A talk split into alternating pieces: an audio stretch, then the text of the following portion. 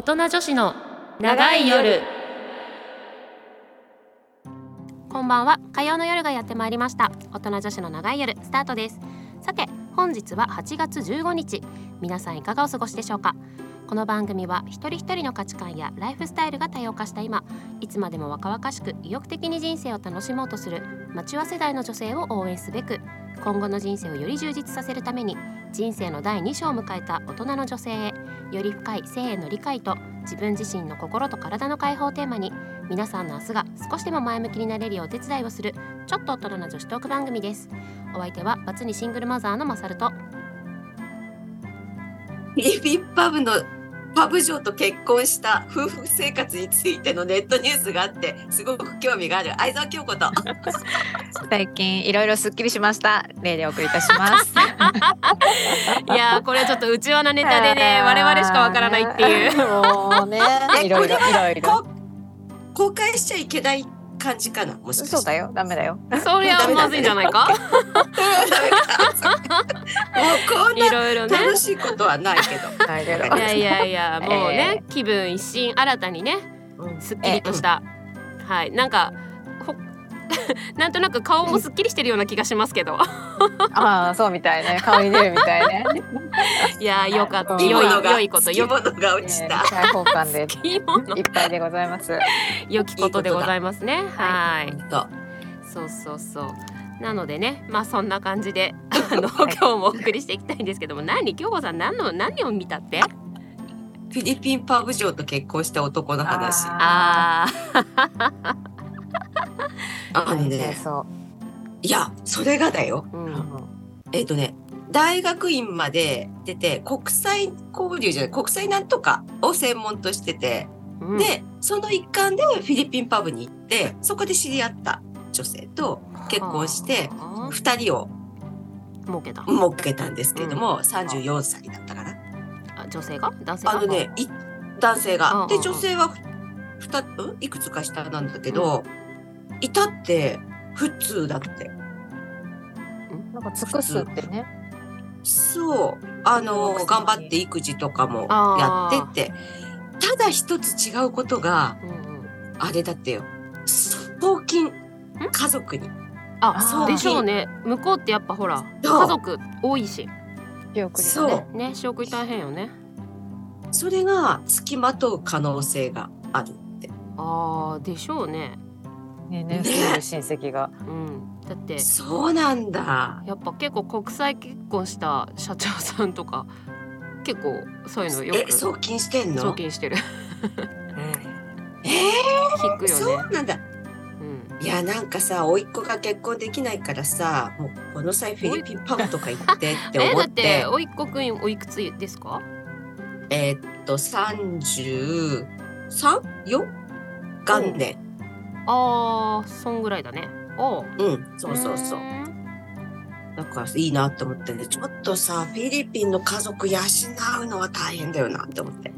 まあ、ね。だってほ結構だって人数もいるじゃない？やっぱ向こうのうん。方って、二人三人とかじゃないじゃん、もっといるないもんね。そうだよね。そうそうそうだからそこだけがちょっとネックだなって。私がネックなわけじゃないんだけど。まあいろいろね。いろいろこうね 抱えることが増えるなっていうね。そういうことです、まあそういうことで。確はい。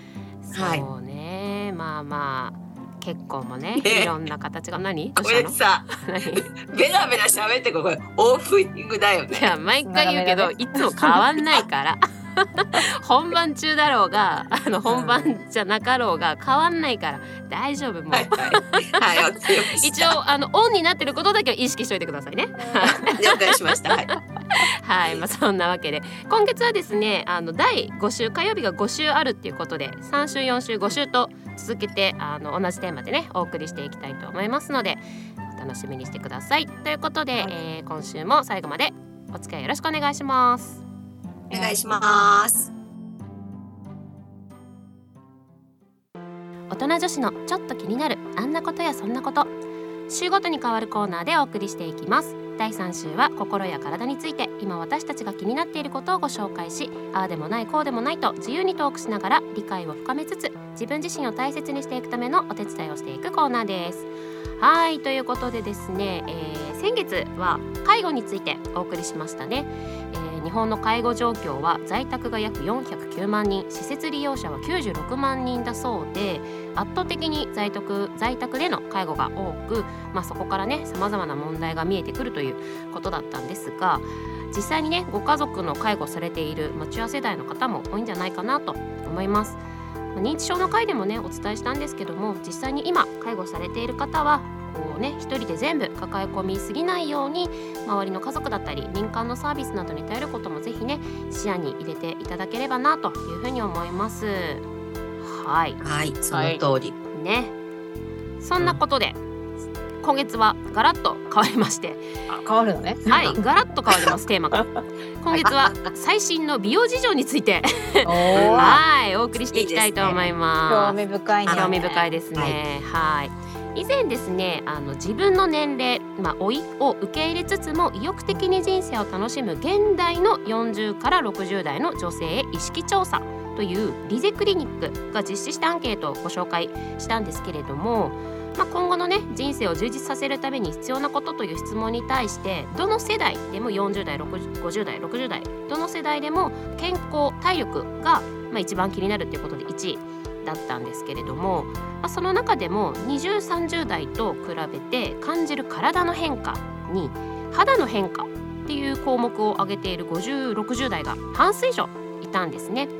まあ、やはり女性にとって健康と美容っていうのは、まあ、人生のテーマの一つでもあり自分らしく生き生きと生きるために大事な要素だなというふうに改めて感じたんですけれどもまあそんなことを踏まえて今月は最新の美容事情についてお送りしていきたいなと思います。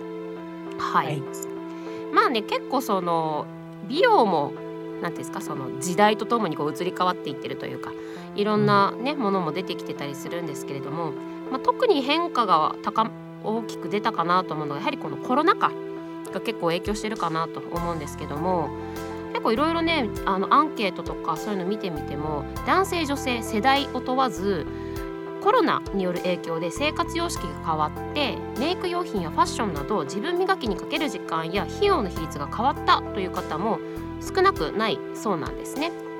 まあ、そういった背景がこうより一層美への意識を高めた要因の一つと言えるんじゃないかなと思うんですけれども今男性のメンズコスメとかもすごい出てますし、あの男性誌あんま見ないですよね見ないですよね。うん、結構ねすごいのもあの脱毛と日日焼け止め？なんていうの？美白っていうの？まあ今特にこの何？紫外線がやっぱすごい強くなっていて、まあ、もちろんその日焼けもそうなんですけどもともと皮膚のにもちょっとこうダメージがね今強くなっちゃってるっていうのもあるんでしょうけどすごいんですよ。もう女性並みにその脱毛とその日焼け止め塗り方とかなんかそういうどこのがどういいんだみたいなすごい詳しかったりしてでね百貨店とかでもやっぱりその男性コスメのなんですか幅もすごい広がったりとかして結構ね本当美意識が男性女性問わず世代問わず高まってるんじゃないかなと思います。またここのところマスクがねコロナの影響でこうあのマスクしてる人がだいぶ数減ったっていうのもあって、まあ、要はマスクで隠れてたものがマスクがなくなってあれ？こんな顔してたっけ？私みたいな 気づきが、ね、あったりなかったりっていうね、うん、こともあると思うんですけども。これでかいよね。これやっぱ大きいですよね、うん、そうだってさ顔下半分隠れてたわけじゃない。だからマスクしてた時って。言ってしまえば目だけどうにかやればここはあんま気にしたいみたいなさ。そもそもコロナ前とかすっぴんの時にちょっと隠すのに使ったりしてたぐらいだからね。そうよね。そうだね。それぐらい隠す力がカバー力が高いわけ。確かに。もうカバー完全のカバーだね。覆っちゃってるからね。そう年齢が出やすい口元のね。そうそうそうそう。でほらマスクしてることによってやっぱここの表情筋が衰えちゃって余計にね、うんここの口元がね、ね、そうシワが気になるっていうのもやっぱね、恐ろしい。いや本当恐ろしい限りなんですけれども。まあねそんなこんなでやっぱり結構こう美容に関してはやっぱ気になってる方も多いかなと思います。でねそう最近はやっぱその美容家電だったりとかあと美容コスメっていうものもすごい性能良くなってきてますしあとはその美容情報収集する際っていうのもこれもなんかアンケートで見ると最も参考にしているジャンルは圧倒的に美容系 YouTuber っていう調査結果も YouTuber なんだ。今時ね、確かに。そう結構やっぱ若い子は10代20代とか、まあ、30代とかは多いかなと思ったんです。けど、40代でもやっぱり美容系 YouTuber 見てますみたいな。なんだ。そうえ結構そのアンチエイジング対策だったりその何？カバーの仕方みたいな、うん。シワシミのカバーの仕方みたいなの結構出てたりするんでやっぱそういうところから情報をアップデートしてる方も多いっていう感じなんですがまあそれだけね情報がいっぱいあると何を取捨選択していいのやらっていうこともあると思うんですよね。そう。その中で、まあ、最近注目を集めてるっていうのが美容医療というねジャンルじゃなかろうかと。いうことで、うん。この辺気になる方も多いと思うのでちょっと美容医療についてねちょっと深掘っていきたいと思うんですけど、まあ、年々敷居が低くなって美容医療が身近になってきたかなと思います。CM で CM でもね最近すごく多い気がしてるんですけどももはやスキンケアの一環だったり、まあ、セルフメンテナンスの一つとして定期的に取り入れていきたいっていう方も多いんじゃないかなと思います。まあ、そこでねえー、と今日は2023年3月15日のビストオンラインの内容をちょっとご紹介したいなと思うんですけれども、まああのまあ、この内容に関しては、えー、と3人のドクターの方が実際の美容医療のドクターの方がお話をしてるんですけれどもやはり施術の選択肢が広がってきているっていうのがこの敷居を低くしている要因じゃないかっていう話をしてるんですけども最近多いので言うとやっぱ目元周りのオペだったりあとリフティング糸。あは結構多いらしいですね。結構周りでもやってる子やってる方いますよね。あんまいない、うん。いや。ーいる？いるいるんだ。いる。意いるよね。外と。もう本当になんだろうねお手入れの一つ。そうそうそうそうそう。もうマジか。なって。もう完全になんかやっぱちょっとこう糸入れるみたいなのとかってちょっとこう、なんつうの？少して抵抗あるというかね最初はまだあんまりこう身近じゃなかったところも多いと思うんですけどもだんだんこうん。う身近になってきて割とほんとスキンケア、セルフメンテナンスの一つとして糸入れるっていう子もねだんだん増えてきてるんじゃないかなと思うんですけれども結構目元の目元のオペあとその糸リフティングが結構多いですっていう話があります。あと脂肪吸引えー。あただ脂肪吸引もどうなあ脂肪吸引はいないなさすがに。います？いや言って言ってないだけかもよ。あーそっか。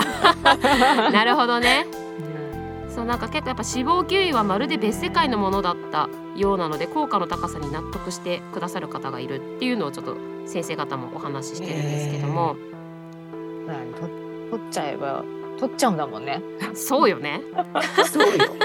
あの日になくなっちゃうんだもんねそうそうそう取っちゃうしさ溶かすのもあるじゃん今。うんあーありますねうん。そうそうだ結構その美容皮膚科的施術が結構多くなってるっていうのが、まあ、トレンドなのかなっていうとこだったりするんですけれどもでやっぱりそのできればさ即効性を求めたいじゃないですか。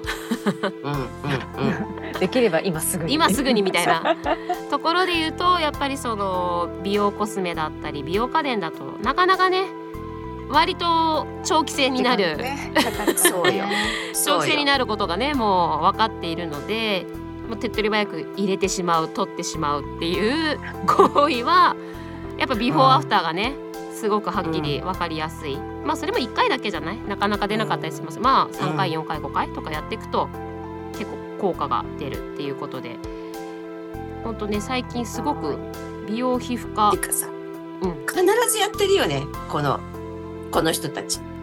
あそうそう。で記事でも、そう記事でも。記事でもそうあのやってますって言ってます。そうめっちゃやってんだよねみんな。そうそう。やっぱでも自分でやるからちゃんと伝えられるっていうのもあるんでしょうね、うん。説得力よね、そうそう、うん。なんかそして先生はその必ず僕は必ずオペ前にはシュッとしてるって言って要はえー。NAD 点鼻とか、うんうん。オペの前にシュッとしてるドクターは多いって 書いてますね。あとダーマペンでやっぱ張りツヤツルツルダー感マペンはやったことある私も。ああそうだよね京子さんね。いいなそう。すごいよ。そう。すごい。やっぱすぐ効果出ました？すぐうーんとねあれなの。ダウンサイなんだっけ？ダウンタイム？タイムがすごいあん。の、一週ね間とか、そうだよね。そうそうそう。そうでも2週間目ぐらいから引き締まってくるよすごい。あ。ほうれい線とかなくなる。それってどどれぐらい持続すうるんですかね、人にもよるのかえな二かえっ、と2ヶ月ぐらいかな。だからほんとずっとやってないとダメなんだよ。ずっと。そこですよねだからね。うん。そうそうそう。だ結構そのドクター先生たちも一回じゃダメよねと話はやっぱ一回じゃダメだよね、うん、してますなね。なりそそうそうそうそう。あとそのボトックス、ボトックスでこやりたい。ボトックスだけでも雰囲気が変わるっていうのをね、私この間ベイビーボトックスやったじゃん。ああ言ってましたね。そう。え本当に効く。もう今聞いてないけど。あのこここワ。こはあんまり効かなかったんですよ。でもおでことかはすごい若い人なんかは多分すぐだよ。こうやってはい。シワがなくなる、そうね。ベビーだったらそんなに高くないし。そう先生たちもアイアイラインとかね描いてる時に気になるんだよね。おでこのシワがあれだ から目をこう上にやった時に。あそっあか出てくるから。ーなるほどね。そうだよね。うん。そうだ先生もボトックスリフト含めボトックスで表情も印象も変えられる。本当に早いうちからボトックスを上手に取り入れている人は若いよねって言ってるので、まあ、見た目がね。それ。もうあなたたち本当早めに始めなさい。よ、そうそう。本当でもうベビーじゃ足りないからそう。だ続けて先生もボトックスヒアルロン酸などの基礎編を一通り経験してから糸や目元に基礎そうこれはもう基礎らしいですよ。うん糸や目元に移行する流れはますます変わらないですねっていうことですね。でやっぱり最近では自分でもいろいろ試し中だから要はそのつ自分で試すから効果を伝えられるしそのうん。何なんか違うなんていうんですかデメリットじゃないけどそういうのもちゃんと伝えられるよねってことはやっぱ言ってますね。そうだよね。やんなきゃわかんないよね。いうん。その言ってるとこのさ先生がさ、うん。40前半ぐらいかな。だからめっちゃやってんだよねいろんなの。ダーマペンももちろんやってるしうボトックスもやってるしうん。首とかもやってるし、だからさあ顔が出会った頃より顔が変わってきた。やっぱでもそうですよ思ねわかる。そう。やっぱそのクリニックでの定期的な施術とホームケアの合わせ技で他人にバレずに美をキープするのがまあトレンドよねっていうのは言ってて、うん。バレる施術は基本的にまあその生活環境を考えるとね NG って方がやっぱ多いので、まあついろいろ組み合わせて積み重ねていくっていうことが、まあ、今の美容医療のトレンドではあるみたいですね。そうそう。そうだ私もひどくなる前だよね。そうそう。で私も周り友達やってる子多くなってきたしで私もこの間ちょっとカウンセリング無料のカウンセリング行ってみたりとかして、うんうん。そうちょっとやろうかなと思って。何から？えまさるちゃんどこやんの？いやピーまうん。それはあんま美容医療にあんま入んないかもしれないですけどピーリング？まずああピーリングね。マッそうそう。サージピーリングみたいね。うんそれなんか乳酸使ったピーリング？うんうんそうそこからちょっと段階を一個ずつ上げていこうかな。とうん思って、うん。思ってやって。いいよね。そう。でやっぱ行くと結構その美容皮膚科とかだったり私が行ったのは美容皮膚科なんですけどやっぱそのカウンセリング無料カウンセリングやってくれることが多いのでそこでまずうん。自分の悩みとかを話して、じゃあどういう方向でいくかみたいなのをね、いろいろ提案してくれるのであとはまあうん。金額との兼ね合いとかもありますし、うん。いろいろね、うん。ちょっと試してみるのもありかなっていう感じですよね。うん。全然あり。そうそうそうそう。ねいやーもはやスキンケアセルフメンテナンスですからね。今や。美容医療いやさ確かに。まさるちゃんとかれいちゃんぐらいの年の人たちがもうそういうふうにさメンテナンスっていうさカテゴリーで美容医療をやるわけじゃんうんもう遅れとってるよ。まだまだ。ちょっと町や。いやいやいや町屋世代。いやいやいやいや。町屋世代だから頑張んないとちょっと。そんなことはこれからですから。そうそうそう、ね。ええええええ。でほらマスクも取れだからさ余計になんていうの、これから感はあるんじゃないですか、あるよね。うん。あるある。やっぱどうしてもマスクしてるとさそんなになまあいっかみたいな、ごまかせるしいっかみたいで済ませられるけど。ね口紅もいらなかったしね。ねそうそうそうそう。う、ん。だからちょっとねこファンデーれからションもねまばまばらでよかったですね。そうそうそうそう。口は。もうねもういろんなものがこうオープンになってきちゃってますからね。本当だよね隠せるものったわ。ねあの隠せるガードのものがないからね。だんだんこう、ないからね。みんなもねいろいろ気にしだしたかあと歯？美白？なんていうんだっけ？あー。ホワイトニングか。あとかも結構最近多いですもんね美容医療とはちょっと違うけど。あ違う。一回だけやったことある。あ本当ですか？一回だとでもどうなんだろう。まあものによるんいや全然こうやってこんなすごいの入れられちゃって。口にもう口が裂けるかと思った。もうそれでやってまうんだけどさ。まああれは失敗だったよね。あれだからホームホームなんだっけ？ホワイトニングってあるじゃん、うんうんホームケア。あっちの方が効くのかなって思うんだけどうーんあんまり真っ白すぎてもね怖いじゃん。ねまあちょっとね芸能人じゃないしねって。そう。そう。そうねちそうょっとなんかね。あそうそうそうそう。いろいろこう葛藤が出てきちゃうね。